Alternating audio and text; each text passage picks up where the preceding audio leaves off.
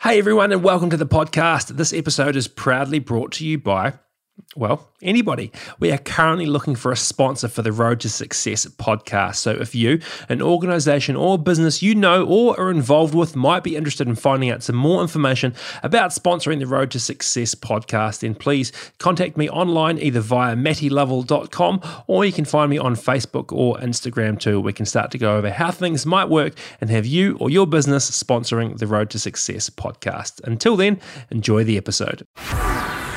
Hello and welcome to another episode of the Road to Success podcast. My name is Matty Lovell. Thank you so much for joining me today as I chat to health and performance consultant Nigel Beach.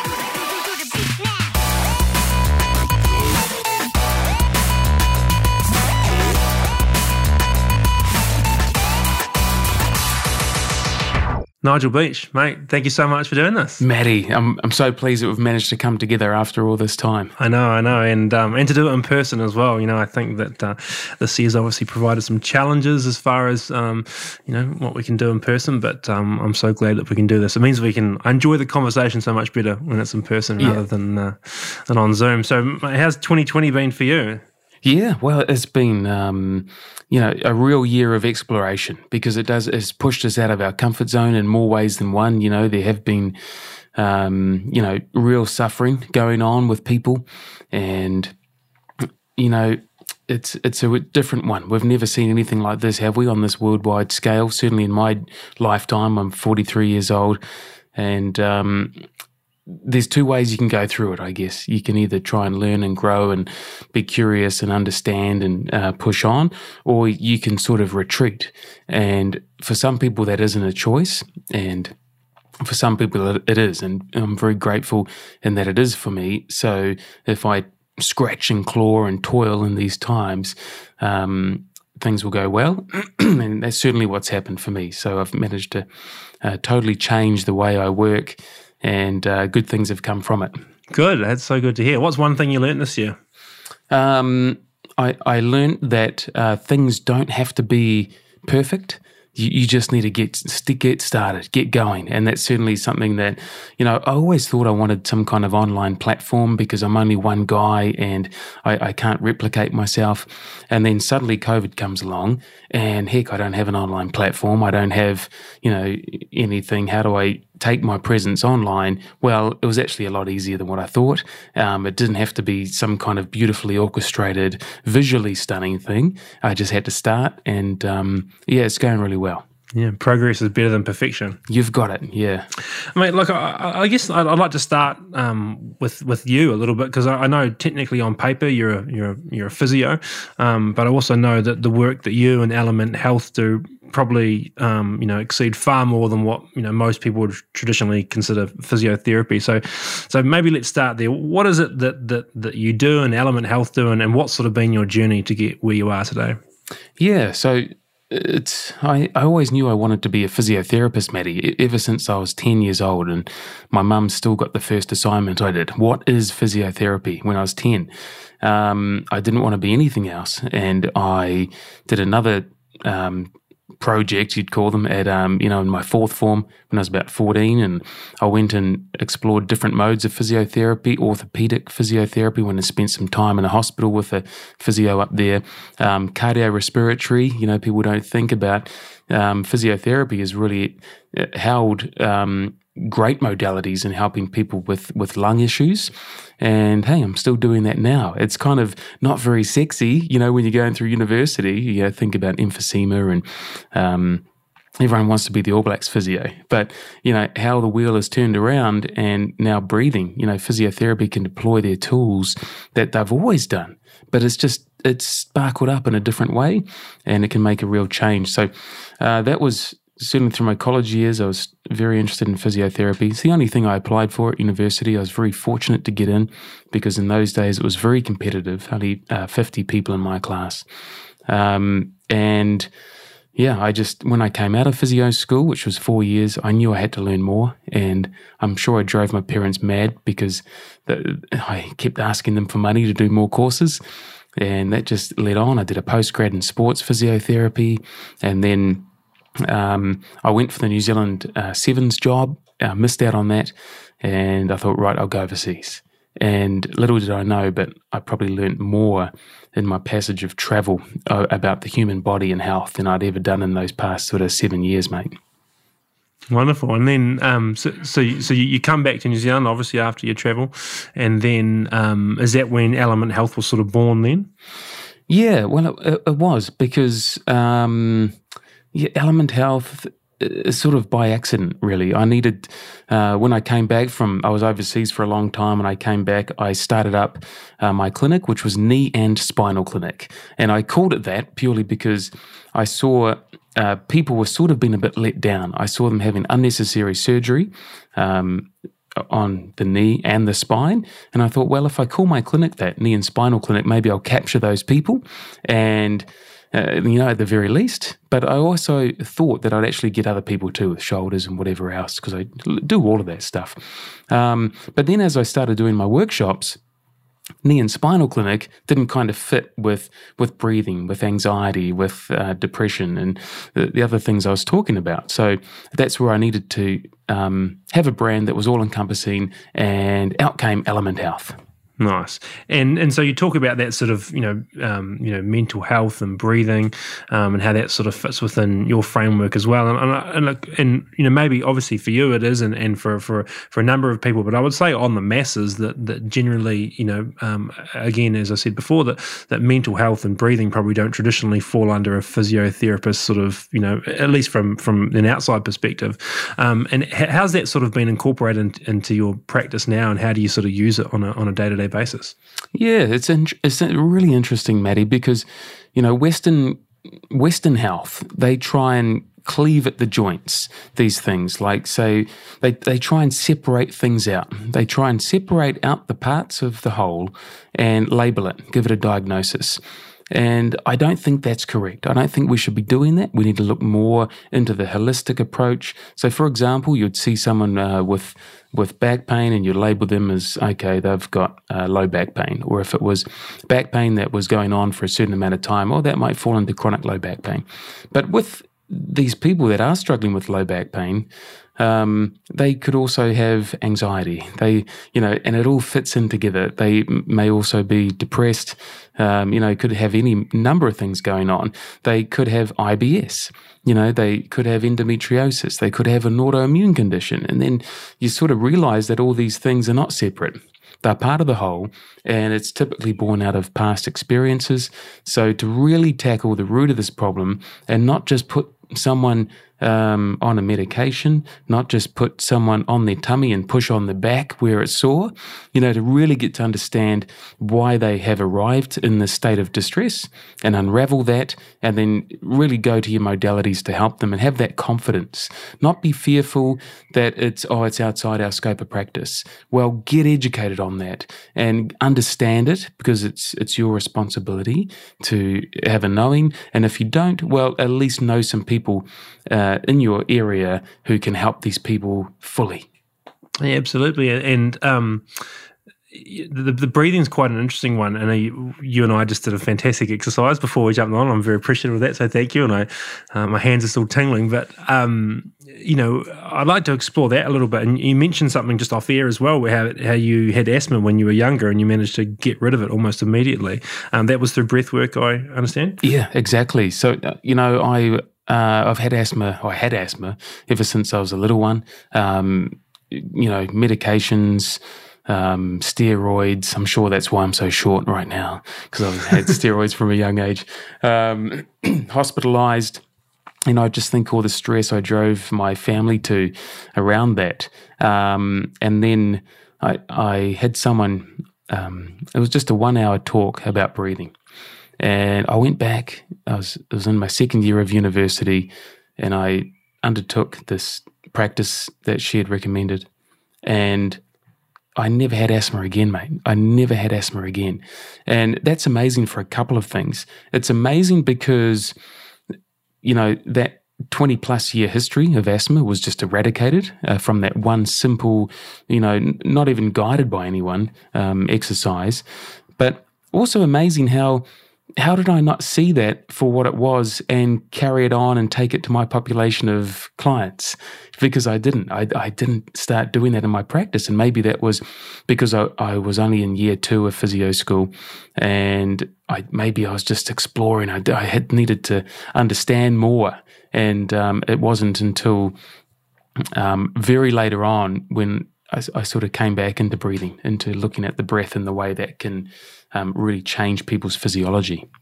Yeah, yeah, and um, you know, the, one of the reasons I've, you know, you and I have our paths have crossed is because of, um, you know, because of the Wim Hof method, and um, which is, you know, heavily focused around uh, breathing. Obviously, breathing doesn't necessarily look as good on Instagram as the ice baths do, so that seems to get more more popularity. But um, you know, I, guess we could start there of with, um, you know, how that sort of breathing system works, or, or maybe, you know, what is the Wim Hof method, and it might be a nice one to to start with. Yeah, the Wim Hof method so that is. Um, so Wim Hof is a Dutchman. He he's held over 26 different kinds of world records, and he came up with this method of breathing. There's three components to it. So a breathing exercise. The second one is cold immersion, gradual exposure to cold, and the third one is purely mindset, really, which is which could be anything from do you have the discipline to actually undertake this practice? Could be as simple as that. Um, so Wim, he sort of came on my radar uh, around five years ago. Now, I had been into different breathing techniques before that, but they never really stuck with me. But what was captivating about Wim, I was already working with people that had been uh, sort of that had failed typical treatment approaches, um, people that are really struggling with pain for a long period of time, um, and but also you know just people that weren't suffering with pain for a long period of time, but still this approach could still help them. Um, but nothing was really, you know, it didn't really have the full understanding until I learned about Wim and his method and his role that, that it undertook on the autonomic nervous system. So the autonomic nervous system, which is this, you know, is the our automatic response to our environment, to stimulus. It's beyond our control. And then I read this study in 2013. It was by um, uh, Kox, and it was looking at injecting Wim with E. coli, and within 15 minutes he defeated this E. coli. So, um, which was basically saying he could change the unchangeable. He could change or alter his autonomic uh, nervous system. He could change his innate immune response. And that was backed up by the study that was done, a randomized controlled trial with um, 12 of Wim's trainees, people that Wim had taken with no exposure to the method, trained them for 10 days, uh, put back into the university, injected with E. coli, and they all defeated it, and the control group all got sick with this E. coli. And that's what made me think, well, I, I know these clients that I'm seeing um, who are struggling, there is that autonomic nervous system component. Hey, now we've got a modality that we can actually influence that. But better yet, we've got a story of this remarkable man that's done remarkable things. And, you know, we've got like a talisman that people can look to uh, for some kind of, hey, he's done this. And we didn't think that was possible. Now you can do this. Yeah, he's certainly been sort of like a you know he's opened the gate, I guess, essentially into to to breath work, um, and particularly into into you know I, I, would say medicine, but just mainstream culture almost. You know, it's almost become you know very um, popular now, especially with the ice baths. And and I guess that's that's my my next question probably is is um, you know we, we see a we see a lot of people doing ice baths. You know, a lot of athletes um, for you know immediately after an, an, event or you know a hit out. Um, but uh, I'm curious to understand what is actually going on with the ice bath. Like, what's the methodology behind it? We all know what it is, but what's it actually doing, and why is it beneficial? Yeah, and and that's the thing. You know, we've seen ice baths. I remember when I was with the Black Sticks some years ago. Um, I'd put the guys in in a you know a rubbish bin of iced water um, up to their thighs because they're the muscles that they had used and needed it the most, and would do a ratio of I can't remember was it one to two hot to cold, you know, hot colds and Yeah, but we've subsequently found that stuff doesn't really work very well. And certainly the way that I use the cold is nothing to do with recovery. It's nothing to do with post match uh, recovery. And we have actually seen in the research that um, ice baths for recovery doesn't actually do much. And it is probably not uh, anything more than being comparable with, say, some other forms of recovery that are less, um, less traumatic, I guess. Mm. So the way I use the cold it's on that premise of we're looking to affect the autonomic nervous system. How can we train the body to be more tolerant of stress? And it's not an after the sport thing. It's a it's it should be a ritual that is undertaken as part of a training. And it makes our body more resilient to stress. Um, if you think of our sympathetic nervous system, which is our flight, fight, and freeze nervous system, you know, that's what we don't want to be in if we want to perform, either as an athlete or as a father, mother, brother, whatever. We don't want to be in that stress state. It's beyond our control. Things get nasty. It, it's quite, there are some consequences for our body when we're in that state. It's wonderful when we, when we need it, say when we're under pressure uh, of a threat to life or limb. But but not day to day stuff.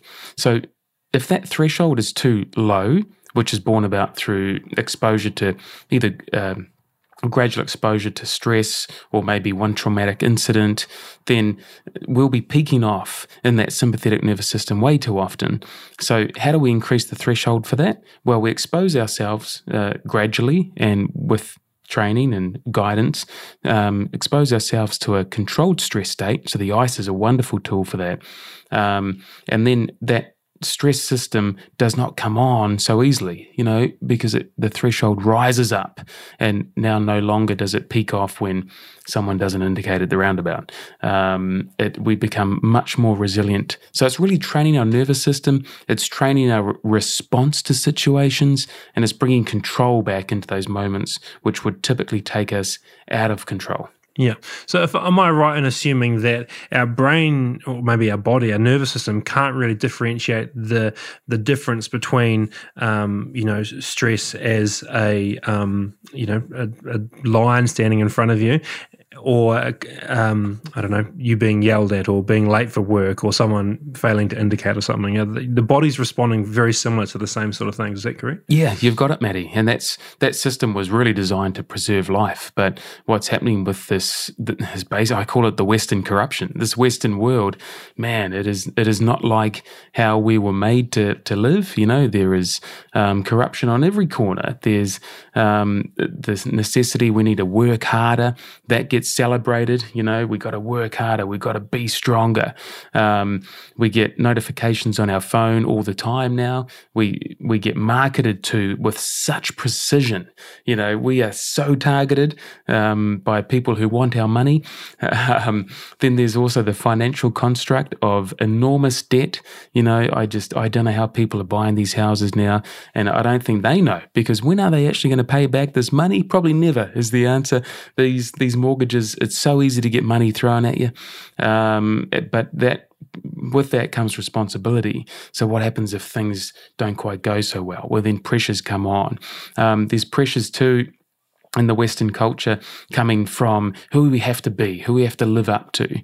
Um, you know, I think about the, if you think about the Eastern traditions, you know, the Tibetan monks, for example, um, people that probably haven't had too much in terms of stress like we see in the West, not this continual exposure to social media or to having to live up to things or the typical um, work relationships where we're constantly wanting more, more, more, having to be things. Well, what do they do, man? They they meditate so many hours in a day. They do breath work. They do um, gradual exposure to discomfort. And you'll see this in many cultures. There's a rite of passage when a child gets to a certain age. There's a great respect for their elders, which I think is very, very, um, there's a massive void of that in the Western culture, man. We just bundle them off into these rest homes and away they go. Um, whereas we can learn so much from them. So basically, I think this, the Western environment is causing this altered state of that sympathetic nervous system to come on way too often. Um, you know, I could go on about all the corruptors. Food is another one, man. The amount of processed foods, the ease at which we get food now, which was never the case in our um, with our tribal cousins. You know, we actually have to really nurture um, the food. We have to appreciate where it's come from, and we have to take so much care. Whereas now, man, we just tap a few buttons on the phone, along it comes in a Toyota Prius in a brown bag, and uh, we, we sit in front of TV. You know, we lost this social connection with um, eating food and the social appreciation of that food and those around us. And then we eat it in front of something like Game of Thrones, which is such a bloodthirsty TV show. And we're not made to see that gore, the amount of graphic violence, you know. So, man, there's so many uh, layers to how we're being corrupted. And the interesting thing, too, Matty, what are we doing to try and feel good? We're doing, uh, you know, we're gravitating towards high intensity, catabolic things like uh, exercise, the notion that we need to do more to get more. So, for example, um, you know, there's someone I know who he hasn't, he wanted to get fit. So, what does he do? Okay, right, I've signed up for the Hawke's Bay Marathon. It's like, well, you know, is that really the right thing we should be doing? Putting ourselves through that extreme state of stress? There's this notion we've got to put ourselves through hurt to make it good. We got to sweat to make it good. Whereas, really, I think in essence, Matty, we need to be still to make it good, and that's what we're missing in our in our environment. Yeah, I mean, there's, there's so many. Um, so many interesting things there. I mean, I guess you know, kind of what you're saying is that you know, our evolutionary, our bodies have you know evolved very very slowly, um, but our environment and the the way that we're living has changed so dramatically, even in the last 10, 20, 30 years. You know, go back 100 years, what it looked like in 1920 to what it is today. And our bodies um, and our, our nervous system obviously hasn't evolved to be able to keep up with it um, as well as it is. So, so you know that's where the ice water fits in. It's literally about controlling that threshold and being able to you know stop our our, our body from switching into that flight or fight mode at the at the you know whilst we're driving to work or when we walk into work. Is that sort of the case? Yeah, there's that. There are some other elements too. Of course, there's um, inflammation, which is basically behind every cause of uh, disease or uh, mental health state around. Um, so inflammation. So when you do this ice, uh, you actually stimulate your white blood cells, which stave off inflammation, and they stay raised for over six days. So we're actually doing things to promote. Um, you know, decreased inflammation in our body. And then there's also something called cold shock proteins, which get activated in the cold. Um, things like these these pro, uh, proteins, which sort of, um, without this gradual exposure to stress, there's actually heat shock proteins as well. Um, they sort of fold up and then and then they bundle together, and that forms these blockages, and that can affect our cognitive function and go further and affect, um, you know, so much that we get these diseases. Okay, which when you go into the cold or the heat, you know, I'm a big fan of the heat as well. Um, these proteins start to unfold and they come back to their normal state and they unbuckle from each other. So, you know, there's so many studies looking at longevity around um, uh, gradual exposure to discomfort. It's amazing. On the front page of the Herald today was this article about how um, the stress through these COVID times means there will be more heart attacks. And it's all this, you know, talking about how the risk of cardiovascular death will go up. The, and but I saw nothing on there talking about a wonderful study done which showed that if you sauna for four times in a week, your risk of um, cardiovascular disease, uh, uh, death through the cardiovascular incident goes down 50%. You know, where's the good stories, man? Give us some tools. Don't just tell us the gloom. Tell us what, will, what we can do. And uh, I just see a massive movement towards being too scared to talk about that. But we're all happy to talk about shit. We're going to get this uh, you know, increase uh, run of heart attacks, more people will die. It's all this doom and gloom, man, and fear. So scary news sells newspapers though eh? that's it brother yeah, yeah, man yeah it is um it is concerning and you know probably more so the fact that um you know we talked about that contrast of you know our bodies evolving you know in an evolutionary period versus the environment we're operating in i, I don't see our environment changing anytime mm. in the next couple of years in fact i see it continuing on that sort of almost an exponential trajectory of our, you know, things that we're not used to. You know, now you, yeah, there's food gets delivered to your door, but what's going to be happening in in ten years? You know, like Exactly right, man. And we've both got young kids, you know, and you think, how what they'll what they'll grow up in, who knows, you know. And so, how, how do we mitigate this? Um, in, in a broader sense, is, is called progress, I guess. How do we mitigate this? Well, I think we really need to take some radical ownership on our own health because you can be damn sure that others won't do it. You know, we've just had this uh, this this COVID period here, where we've had the prime minister and, and, and the health person on the TV every day. Uh, not once was there any kind of um, talk about how to boost our immune system. Never. Uh, to me, that's a travesty. Am I going to go protest? No, but I take on my own responsibility to look after myself. Not once was there any notion that we could actually protect ourselves other than staying away from people you know, um, and using harmful words and harmful language like this social distancing, you know, isolation, um, you know, social distancing. In reality, man, it should be called physical distancing because that's what it is. Call it what it is. But social distancing, do we really need to, you know, socially not be together now? No, we don't need to do that. So I think that there could have been so many. There was a real opportunity to open up uh, people's eyes to the fact that they have power over their immune system, but it didn't happen. Um, so what do we do? We've got to take it on ourselves and have the real understanding that no one is going to do it for us. Certainly, um, the, the medical field, like no one's going to come looking for you, telling you what to do. So you got to take it on and be curious and look out and explore, and then um, you know, just start to undertake some of these things that you've read about. Radical ownership. Radi- that's it. it. Yeah, yeah rad- radical ownership. And that's something that um, I've spoken a lot with my good friend Jimmy Hunt, mental health change maker. You know, how's that for a job title?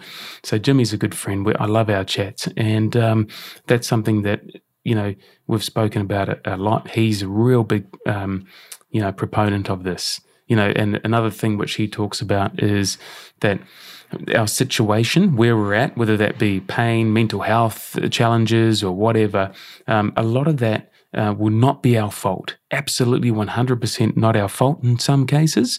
But he said how you come out of that is 100% your responsibility.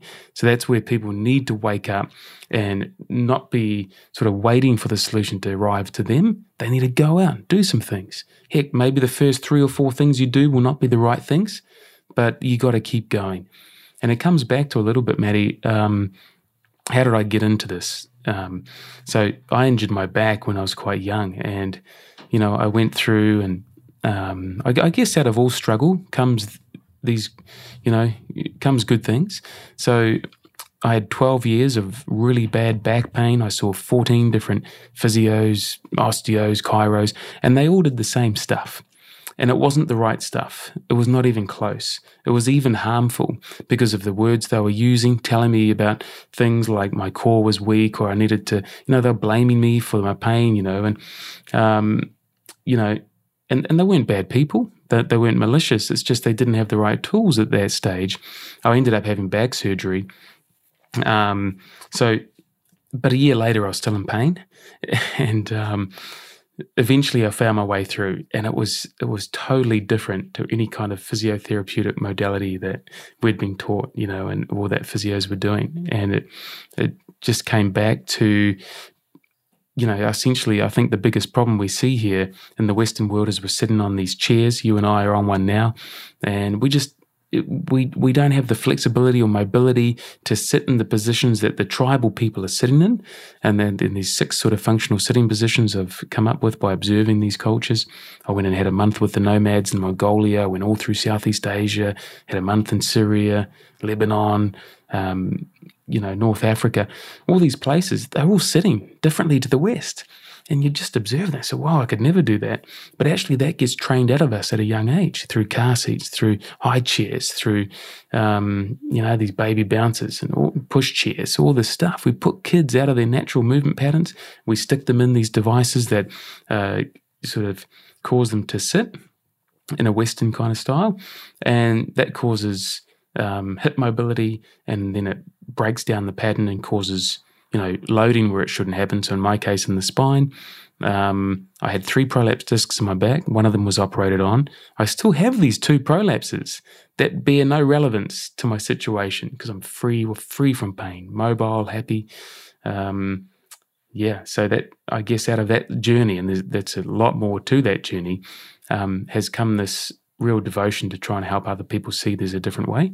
Yeah, well, you're certainly on a you know fighting a good fight, and I commend you on everything you're doing. And we'll go over it, you know a bit more how people can find out about you sooner. But um, you know, I, I just want to you know I, you know dwell on that, that that radical responsibility because I think that's such a good point. It doesn't really matter what it is, and, and particularly with your own health. You know, it's um at the moment we don't suffer from a lack of information. You know, it's not like anyone out there doesn't have the tools. You know, especially if they listen to this podcast to find out ways they could be improving their current situation in any area, whether it's their their health or finances or anything. You know, and I think that the ability to take ownership of your current situation and how you you talked about Jimmy and saying that um you know it might not be your fault but it's certainly a responsibility to um, you know to deal with it and to sort it out and to come out the other side is a um, is a very powerful um, way to look at it. Um, you said something. You know, we, we talked about you know our children, and I um, I think I told you. Um, you know, one of the things that I, you know, when I came across Wim Hof was he said something really interesting, and he said, um, in 1969 we managed to put a man on the moon you know and he said if you just think about what was involved in that process you know the the the, the amount of work hours the collaboration the thought the you know international sort of um, you know again the collaboration of different nations all coming together to, in order to, to to achieve this amazing task and literally to put a human being on something we can only see in the sky.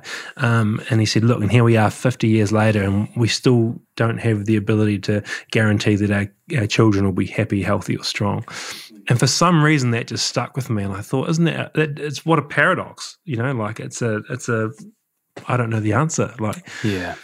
Yeah exactly. Because you know you'd think we're, we're so and i think there is a lot of arrogance in this western culture thinking we're so far ahead of of uh, you know some of the other countries that have less.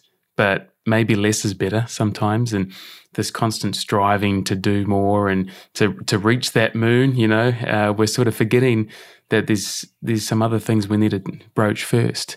And the way that it's done is that we celebrate those successes so much but the little things you know implementation of small programs and um, maybe don't get celebrated as as much. And maybe our, we need to turn back and think about um, how we're doing that because I see these old cultures they know the way. Like you look at the chinese culture they do tai chi you know um, a beautiful movement practice. Whereas we go and swing kettlebells you know we think that's better. There's, where's the local tai chi place you know? There's f45s all over the shop. Where's the tai chi joint? You know where's the tai chi f you know the, the, the tc60 let's call it that eh? Let's start that up man um, so I, I think we are trying to create a lot in the West, whereas really it's all been done. And you look at um, look at those those older cultures that have been around far longer than sort of the Western civilization. They've all got a component of breath work. They've all got a component a component of movement practice. Um, and they all have a component of gradual exposure to discomfort. So, say the um, uh, sweat lodges, there's always a, a rite of passage as well for generally around that puberty time, um, what do we do? You know, heck, I don't know. We give some sex education, you know, tell us the birds and the bees. But is there a real rite of passage? It's more like, you know, I saw a great picture. I've got to post it up one day of a playground in the 1950s. I don't know if you've seen yes. that. Yeah. yeah. You know, it's like three stories high and there's just these ladders and uh, concrete on the ground. And now, man, what do we see? So I think um, are we really making progress? We need to look back to go forward, I think, a little bit more, man. Yeah. I like the idea that you know certainly we're certainly the way things are going we're certainly moving to this idea of trying to avoid discomfort at all costs you know like and I think um, you know one I mean I, I came across Wim Hof about three years ago and and it was a very sort of quick sort of idea and it was at a Tony Robbins event and he was sort of promoting it and I sort of thought oh that seems quite good and you know have a cold shower tomorrow so I did that and then you know it's kept going and it's you know it's been about three years now it was not until I did your course probably about you know four or five months ago that I actually understood what it was doing and I guess for me the the reason was probably because of that um, you know, I guess the discomfort. I kind of like the idea that it sucked, you know, and like it sucks for a little bit, but you know, you can get through it. And for me, a workout's kind of in a similar frame of mind for me. It's like I never wake up thinking like, gosh, I, I really am looking forward to working out. It's hard. But the same thing with the cold shower though, you know, it's like I never look forward to it, but you know, it seems, you know, for me, it kind of it's to be able to do something that's just uncomfortable and I don't like doing, but you get through it and you come out the other side and you feel obviously there's physiological benefits, but mentally for me, I guess it just feels like I've done something and I've I've come through something, and I guess it's like, well, you know, if I can get through this every day, it's like you know, there's probably some other things that are going to come across my radar today that I can probably get through and. Um, I don't know whether that's right or not, but certainly for me, it's it's um, you know that's been the the main driver for me rather than any of the other benefits. Yeah, that's great, man. And you're right. If you know, if something is hard, we probably need it, you know, and that's where we're so in tune with that physical exercise, you know, this uh, this notion of introspection. So, what are we actually feeling from within? And when we go to the gym and we do a workout, you know, and, you know, and working out, you know, I've spoken a little bit about working out. You know, I'm not to- I'm not against working out. I'm just sort of saying we probably need some balance in our lives. I think Logan Dodds, good friend of mine, he's got the balance right, man. He's got a chest freezer um, at his house. He's got a sauna that I was in there the other week, and we were sitting in there at like 85 degrees Celsius, you know, and then in there for 22 minutes, and then into the ice. But he goes he goes in there uh, to the gym every morning, makes sure he does his workout. He fills his cup back up. So what I'm coming back to is this notion that this introspection, which is sort of being taken away from us. This is the ability to feel into oneself. Uh, what are we feeling? Hunger is sort of one of the real easy ways to uh, to acknowledge. You know, oh, we're feeling hungry. Okay, we can acknowledge that. It's sort of been taken away from us because of all these Fitbits and you know smart watches. We've got to look at a watch now to see how we've slept and how are we're feeling. Oh, I better look at my watch. You know, but with working out, with lifting weights, you get that immediate gratification, that immediate uh, introspection happens because you feel it. You can feel it, you acknowledge it, you understand it. Um, sitting in stillness, that's the hardest thing. You know, how, how can we do that? Um, you know, going into a cold shower, thinking, all of what we're told about the cold. The cold is generally feared. You know, our mums tell us to put on clothes. Oh, you'll catch a cold. Oh, don't go outside. It's cold. Oh, it's too cold. And then we get marketed to around warmth and comfort. And we associate that with health, with safety. And in reality, it's doing the opposite. It's making us live in this very narrow band of conditioning. And that means we cannot take the ebbs and flows of life as freely as what we might be able to should we step outside our comfort zone and we expose ourselves to some uh, cold or some heat or some barefoot walking or some stillness. Stillness is another form of discomfort. You know, and you think about someone with depression. Well, what helps depression? Well, exercise, physical exercise. You try going up to someone with depression and saying, "Hey, man, get off the couch." You know, exercise is great for you. You know, that's not it's not going to work like that. So, I think um, what you're feeling there with the cold, you're beginning to probably, you know, Wim says feeling is understanding. So you're probably probably understanding it through feeling. It's giving you this introspection, maybe, man. Yeah, I think um, introspection is a you know a great term. I think that um, you know Gilbert, who we were talking about before, Gilbert Enoka always says that um, self awareness is the master skill. Mm-hmm. You know, trying to figure out what's going on um, with yourself and where you're at is um, is, is certainly the um, yeah, again, I agree. The master skill. Um, so, what's what's the answer in your mind? You know, like I know we're sort of. I don't want to sit here and just we just talk about problems all day. You know, there's certainly some some some adversity that we're facing. It has been applied to us at a very slow sort of rate, so we're not sort of seeing it. And and that adversity also comes with um, you know uh, instant gratification. Often, you know, you can press a button the food's here or whatever it is. Um, you know, you've, you've talked about these things that are going on in our world and how we're not, you know, haven't evolved quick enough to be able to deal with it, you know, physically or mentally. Um, what are some of the ways that, that we that we can deal with it or face it or get better or improve or, you know, what's the answer? I guess. Yeah, I think on the on the real base level is understanding that this is not a six week fix. It's not a six week challenge. Um, this understanding that um, health is generally promoted to us through um, very highly targeted marketing. Uh, is that true health? So I think we must seek out and see what are some high achievers doing. You know, Tim Ferriss, what did he do? He interviewed um, in his book there about uh, you know some of these the top performers. He actually interviewed Tony, yeah, uh, Tony Robbins. Titans, he Tools of Titans. Yeah. That's it, mate. So he interviewed you know these typically what would be seen in our you know terms as success really successful people people that had done remarkable things and were achieving great things and he asked them sort of what you've just asked me. What was the number one thing that was um, constant over all of them? Meditation. So, you know, if they're all doing it and they're all doing great things, maybe we should look into that a little bit. Um, so it's about looking in and seeing what is in your toolbox. Make sure it's not the things that uh, just feel good. You know, uh, step outside, try something new. And it could be like I've, i was just talking to a good friend of mine today. He's just uh, broken his leg. Um, he was about to embark on some amazing activities, but that's now been stopped because of this. Um, what's cropped up? You know, this leg fracture. So we spoke about what can he do now. Injury is an opportunity. So we spoke about things he can start doing. You know, meditation was the first thing. You know, I love breath work. I love the ice. But I think an easy way people can start to sit with themselves is meditation. And there's a great app. Um, Sam Harris has got a great app called Waking Up. And I, I, really enjoyed that. I've done numerous amounts of meditation over the years. I've been exposed to so many great people, but that is one that really resonated with me. But it took me probably five years to actually start that meditation practice, Matty. So don't throw it out if even this one isn't the right one for you. Keep seeking. You know, same with yoga. How many different forms of yoga are there? Man, there's so many. Um, so I think knowing that um, we don't have to get it right straight away, undertaking uh, just something and stay with that and stick with it. And if it doesn't, if it's too hard, why is it hard? Is it because we just don't like it? We don't enjoy it? Or maybe we need it? So being open to these things that we never thought would go in for, you know.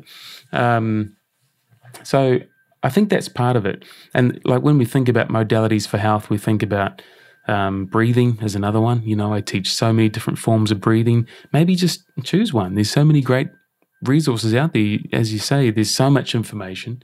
That's sometimes a problem. So narrow down choose one thing, do it well, do it for a period of time, not expecting a great result within, say, six weeks. Are we really going to commit to something? Because really, it's a lifelong journey, man. Because we've got to keep mitigating the effects of this Western environment. Hey, I love living here, man. Uh, you know, I'm not going to go live in Mongolia. I, I do love living in this Western environment. It's great but I've got to make sure i am using these tools to fill my cup up because it does get eroded if you live in this kind of environment and you don't do that. Yeah, I think you know you you know, Tools of Titans, he talked about everyone, you know, there's sort of being some real synergies with meditation. And, and obviously, um, you know, that'd be a good place to start for, for, for anyone that sort of, you know, doesn't know where to start. I think, again, yeah, pretty much talk to anyone. Um, I'm listening to the a podcast at the moment with the, uh, the CEO and founder of Spotify. He's talked about exactly the same thing about you know meditation and how it's really helped him. Um, have you read uh, Ryan Holiday's book "Stillness is the Key"? Oh, I've read. Did he write the something is the he way? Obstacle is the obstacle way. Obstacle is the way. Yeah, yeah I've read yeah. that. That was years ago. Yeah, yeah, and, and, yeah, obstacle is the way. Uh, stillness is the key, and the other one he's got one more. Uh, uh, ego is the enemy uh-huh. a very sort of stoic approach. But one of the things he talks about in um, in stillness is the key is that you know particularly with you know he, he, uses sports people for example, and you know there's there's always been you know from the outside looking in, you always think like especially when you're playing a physical pursuit, there's all this um, you know it's it's to, to be to be moving and fast and quick and thinking and alive and and and strong and fit. And he said, but what if you talk to any you know you know, I know you do a lot of work with with with, with sports people, is what they're all actually craving is, is stillness. You know, in their moment of, of of performance when it's required, all this hype that they've trained for and they do all this physical work and and and the most important thing they're actually after at that single point of time is just absolute calmness so they can focus on what they're doing. Fascinating, man. And, and that's the thing they should be training in the gym the most, Matty, because anyone can put on a bicep, eh? But, um, you know, how do we create that? Man, that's the real work. And I think certainly I see in the professional sport that I deal with, it, it is massively swayed. It is seesawed. There's a big fat kid on the end of one seesaw, and that's sort of typical strength and conditioning. And, um, he's not letting the other guy get near the ground. You know, it is massively overbalanced because I think we need to be comfortable with that being still. And that is something that people work with for their whole career and then after their career. Because when their career finishes, which often isn't their choice, man, what are they? You know, what are they really? Are they, you know, a great athlete or shit? I'm not that now. What am I? And I, I tell you, you got to have some tools to help you after that. So that's interesting that he says that. I've got to, I've got to check that out, man. Um, because he's very much along the lines of that stoic. He's sort of bringing stoicism um, into a more digestible format, right? Is it? Yeah, yeah, absolutely. He's, he's sort of um, he's a he's a very clever um, marketing guy, and that's where he sort of started. But um, yeah, came across, got very successful very quickly. Successful in a in a Western, um, you know, certainly in a Western um, you know measurement. But then um yeah then got into stoicism and has written a few books. And mm. um yeah it was um it was interesting talking about that. And i remember um you know when we did your course one of the things you said was um you know one of the teams you were working with was saying look you know we're going to add in a you know a, a, mindfulness session or maybe it was a meditation practice you know to our to our week. And um you know the coach said all right we're, we're going to make that optional you know.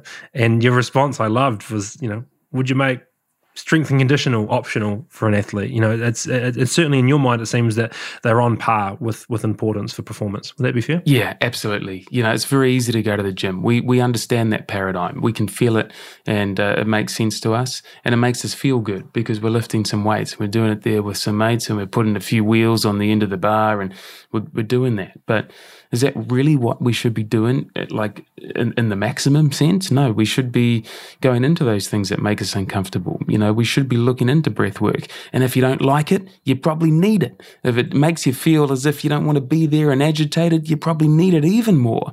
So, you know, giving someone an opt out, especially uh, an elite athlete, an opt out of something like meditation, you're not going to get very far because those people that opt out will be the people that need it the most. Yeah, it's always the way, isn't it? Well, it's that you know again. The obstacle is the way. The pressure makes a diamond, and it's the the things that you um you know try and avoid the most are generally the things that'll you know progress you the fastest as well. Yeah, and in the heat of the moment, those bicep curls won't won't won't help you. It won't help you, man. Yeah. But if you work on the other stuff, and you also see like with you, you know, there's always this notion that we have to run harder, be the fittest, be the strongest, but actually they're the people that get um, more unwell, so more sickness. So the, the catabolic effects from um, heavy training is a, a, a, faulty immune system. It makes our immune system go under a great deal of pressure, high inflammation. Now, high inflammation leads to not only sicknesses and colds and whatever else, um, but it also leads to depression, mate. And that's what we haven't people don't really shine a light on this that you know 40% of people with depression it, uh, the cause of it is inflammation. So now we're taking these elite athletes and we're putting them through the rinser um, you know um, physically but we're not really giving them enough tools um, like meditation breath work slow movement practice say yin yoga um, tai chi um, we're not really giving them enough to make arm themselves against this exact thing that's happening from the other training.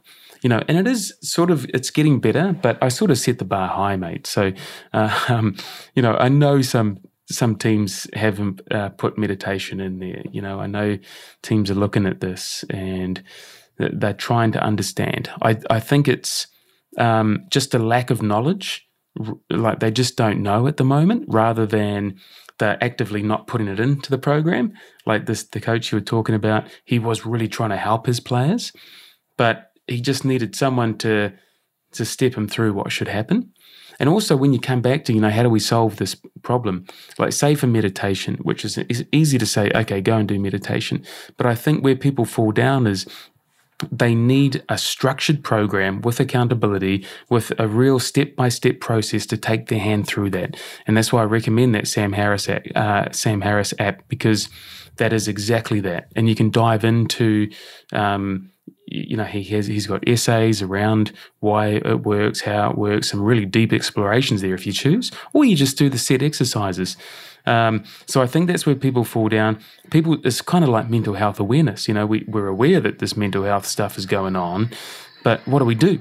You know, and with um, meditation, hey, we yeah, well, we know that meditation is going to be great. It's kind of like, hey, go exercise. That's helpful. But what do we do? What's our pattern? What's our program? Take my hand. I need some help here. And that's where I think people should look to, um, say, what people are recommending out there, which apps are going great, um, you know, which programs, which what's worked for other people. So yeah, things like yeah. that.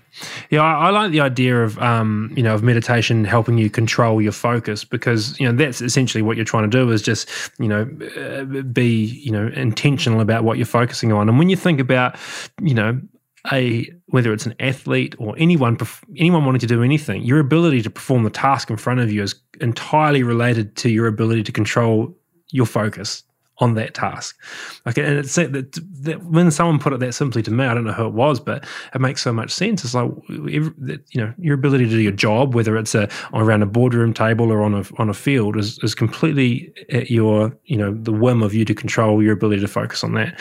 And meditation seems like the best tool to be able to increase that muscle in my mind, anyway. It's certainly a big a big assister because. Um, your let's think about what can corrupt your ability to perform that task. And if you're sympathetically driven, so that's if your flight, fight, and freeze system is on, there's a whole lot of physiological reasons why performing your task will not be possible. One of those is a, you're running on adrenaline. Adrenaline is your fuel source used. It's a it's a very powerful fuel source, but its accuracy is really poor. So if you think if you're a goal kicker, if you're if you throw in at the line out and you're running on adrenaline now, then good luck trying to get that. You know, good good luck trying to thread that needle because it's not going to happen.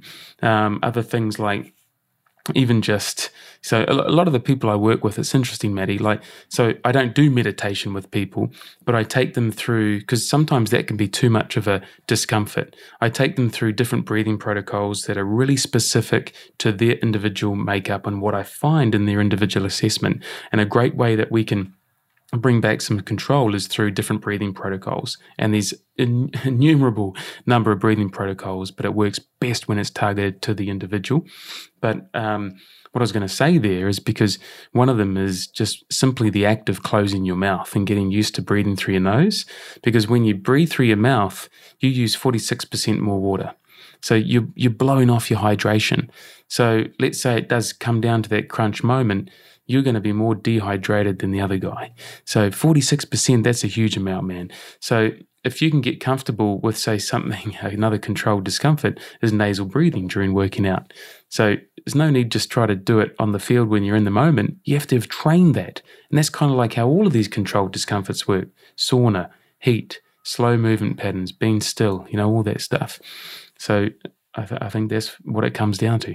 Yeah, yeah, it's um oh, certainly so interesting, and it's all you know. It seems to be you know maybe is it just me? Is is is that sort of becoming to become you know starting to become more popular now? That sort of idea of of, of mental work. Uh, I had Tim Bateman on the podcast, and I know you know Tim, and and he um he said something fantastic, and he said um he said what what I figured out was that um you know athletes don't get fitter, stronger, faster, or more skilled week by week.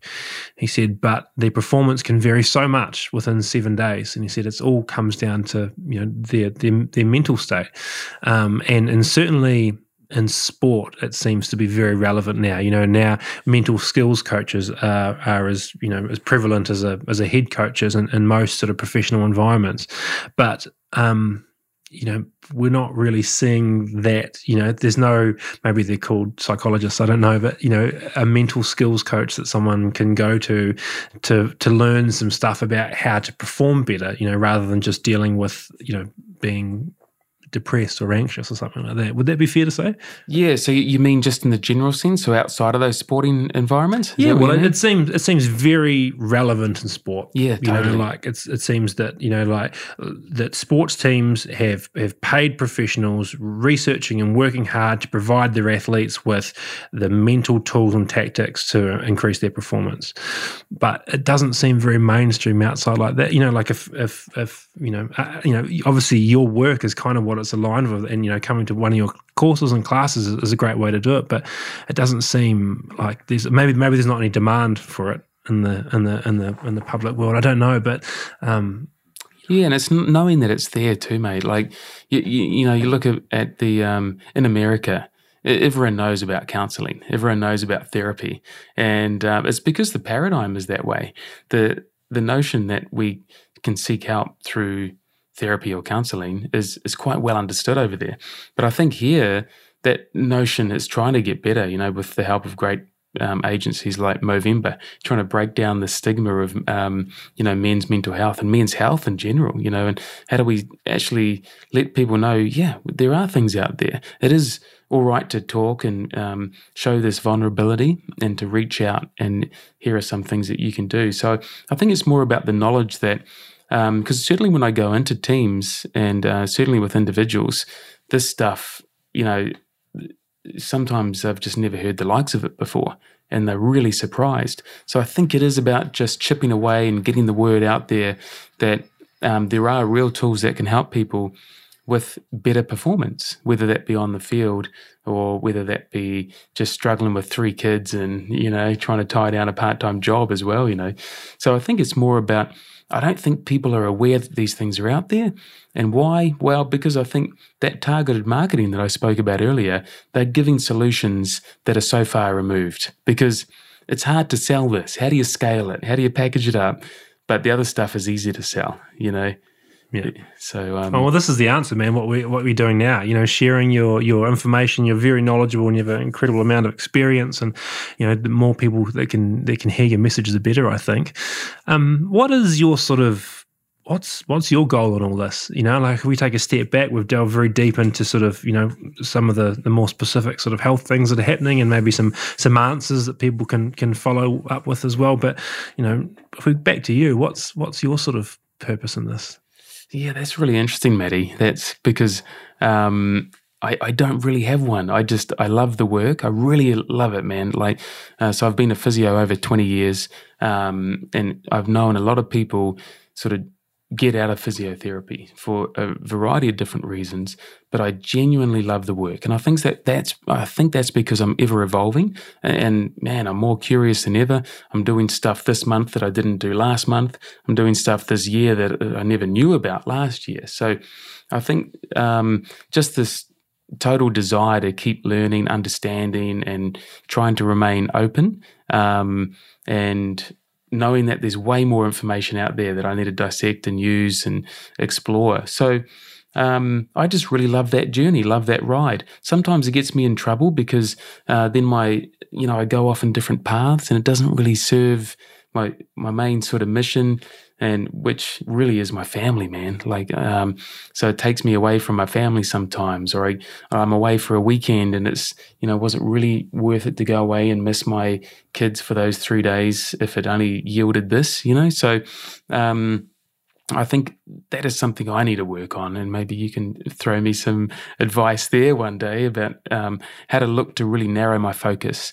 I need to get a bit more laser focused because I am sort of trying to be everything to everyone. I'm getting better, but um, but my my main goal is just I love sharing these things because they are so profound for people, you know, and you know, there's remarkable things that happen in the clinic and these remarkable stories. I, am not sure if you follow um, Christina Webb, um, wonderful young woman who's just done so much. You know, she got uh, quite famous at the age of 16, you know, and a fantastic artist. Her, her art is just amazing, you know, world famous, millions of followers. And then she just hit this massive anxiety um, sort of crash, really, and it really affected her health. Um, I started working with her um, 18 months, two years ago, and she's just taken everything on. And she's got a lovely video series saying why she left social media for two years at the peak of her fame and what has helped her come through it. And now she's totally altered her the, the sort of social media presence now to be um, more about what has worked for her and how can we help. So I think that's a beautiful story. We've got Anna Wilcox, who was struggling with chronic pain for years, spending thousands of dollars on all this shit that didn't work, and then um, just undertakes some simple tools, and then she comes through the other side of that. And um, so, you know, that really lights my fire. That does because I know Christina's got such a presence. She can influence so many more um, women and men out there. Um, uh, Anna's story as well, she can influence so many, but also the, just the fantastic stories I get in the clinic. Um, so that really spurns me on, you know. And like I can't help everyone. I don't want to think as if this is some kind of clinic where you come and everyone gets better. It's um, the thing is, I I try and make, I try and celebrate the people. It's their role to get themselves out of pain. I'm just purely a guide, setting them on a path. And sometimes they won't undertake the prescription that I've given them and they might not get success. Um, it might not be their time yet. You know, it's not their fault. Some, um, you know, I understand the pressures of the life and typically people do have to be ready to take on these tools. Um, and also there is that element of brainwashing from being told by really influential people, you know, very highly regarded people in the medical world that they're broken. So it's a tough one to try and work through that with someone sometimes. Um, but I really love the challenge, mate. I, I really do thoroughly enjoy the work. You're certainly fighting a fighting the good fight, and you know you listed a few of those sort of significant um, you know achievements you've you've had, and you've mentioned your family, and um, you know a couple of particular sort of you know I guess the clients or people you've helped. Is there something that that you look back on that that that, that you're really proud of? You know, like if you it's a bit of a bit of a big question, but you know you've got all these different things. Is there, is there anything particular that stands out for you that you know you're really proud of? Oh man, like I'm, yeah, it's interesting. Um, I, am really, I, I, think the main thing I'm really proud of has been up against that um, debilitating, crippling back pain and not giving up, keeping keeping on the fight to try and find a solution for that. Um, you know, seeking out new ways, spending a lot of money on trying to find out the solution. And, you know, people sometimes, you know, whinge about paying for different things, you know, uh, in terms of their health. And I think you've just got to keep on. And if it doesn't work, hey, well, at least you've ticked that off. You got to keep going. So that's what I'm really proud about that sort of tenacity, that tenacity to fight through, um, yeah, that situation. Radical um, responsibility. That's what that was. That's yeah, it, brother. It? Yeah. yeah. I didn't, and I didn't even know it back then. Yeah, but you, you know, I've got um, a wonderful, supportive family, and my parents. You know, heck, they're proud of every little single thing I do. So um, I sort of, it's kind of nice that I sort of live off their sort of the joy in their eyes whenever I uh, do something that makes them proud, which is pretty much everything because they're so they're so loving, eh? But um, yeah, I think that's the main thing, man. Nice. That's really cool to hear. Um, just as we finish up now, you, I ask this to everyone, but I really like the question. Um, what do you wish everyone knew? You know, like if you've got a really unique insight into into well being, into performance, um, you've certainly, you know, you know, you, have had a really interesting career where it's evolved, and you've worked really hard to to make that evolve, um, and the problems you're dealing with are, have evolved as well. But you know, if you could, um, you know, if you could put a billboard up, the whole world was going to see, or if you know, the whole world is listening to you right now, and you could share, you know, one bit of information, what would it be? I think it's the notion that um, you're capable of so much more. I think that's the big thing, you know, because um, sometimes people they get into these situations and hopelessness arrives, frustration arrives, um, but we are capable of so much more, and I think people need to understand that so they can really believe in themselves, and that's that would be the big thing for me. Yeah, yeah, totally. I couldn't agree more. Hey, um, look, if, if people were listening and just really resonated with what you've said or the, the, things we've talked about, and they, you know, want to come along to a course, they want to find out more about you, maybe they want to come to your clinic. I know you're, you're based in Tauranga, um, but how can people find out more about you? Yeah, so I think um, And, and, hey, if you've lasted this long listening, well, you deserve something. So thank you very much for that because I know I talk and I sometimes go off on these tangents. So I appreciate you guys for really tuning in all this way. So thank you very much for that. Um, so you can um, get in touch with me. I'm on Instagram there, just my name, Nigel Beach, N I G E L B A C H. Um, you can check out Element Health, although I don't really post too much on there now. It's more just I'm just doing my thing. Um, I've got a clinic in Tauranga, um, and the website there is kneeandspinal.co.nz. Um, you can also find me elementhealth.co.nz, and um, yeah, all the contact details are on there yeah, and I encourage you just to to keep on your path, you know, and keep keep learning, keep exploring. That would be my advice. That's fantastic advice, and I, I couldn't recommend uh, one of your courses more. I, I obviously have, have, been along and thoroughly enjoyed it, and mate, I'm I'm hugely grateful for your time today, for the the wisdom that you've shared and the insights that, that you share, not only on this podcast, but you know I've I obviously follow you online as well, and, and the stuff that you're doing. Like I said, I've, you know you're certainly fighting the good fight, and um, you know I'm, I'm grateful our, our paths crossed, and I, and I hope they do again in the future. And I and I'm you know I'm I'm really again grateful the fact that you've been able to come on here today, share this information because I know that um, it's not as popular as, as some of the other information that's potentially you know perversing people the other way. So um, you're fighting the good fight, mate, and I'm, I'm appreciative of your time and uh, keep it up. Cheers, Matty. It's been a real pleasure to come on, man. It's been great to meet your family here, and you know you got a beautiful setup here. So so thanks for thanks for getting me on because I know you're doing the genuine work too, brother. So thank you, Nigel. Thanks so much.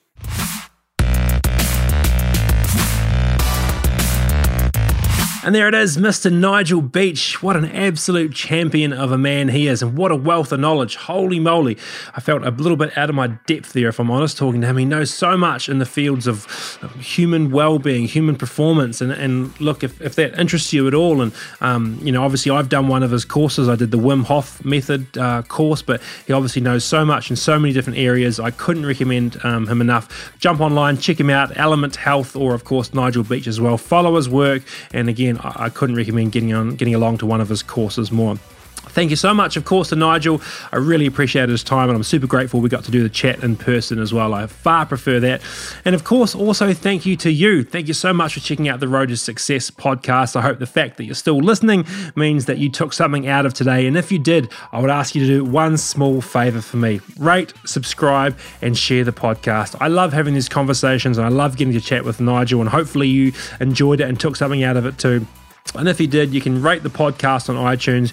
If you're listening on iTunes or Spotify, there'll be a share button. Hit that, or alternatively, just go and tell someone to check out the Road to Success podcast on both Spotify and iTunes. That's it from me. Thank you so much for checking out the podcast. Have a lovely day. Talk to you next time. See ya. Bye.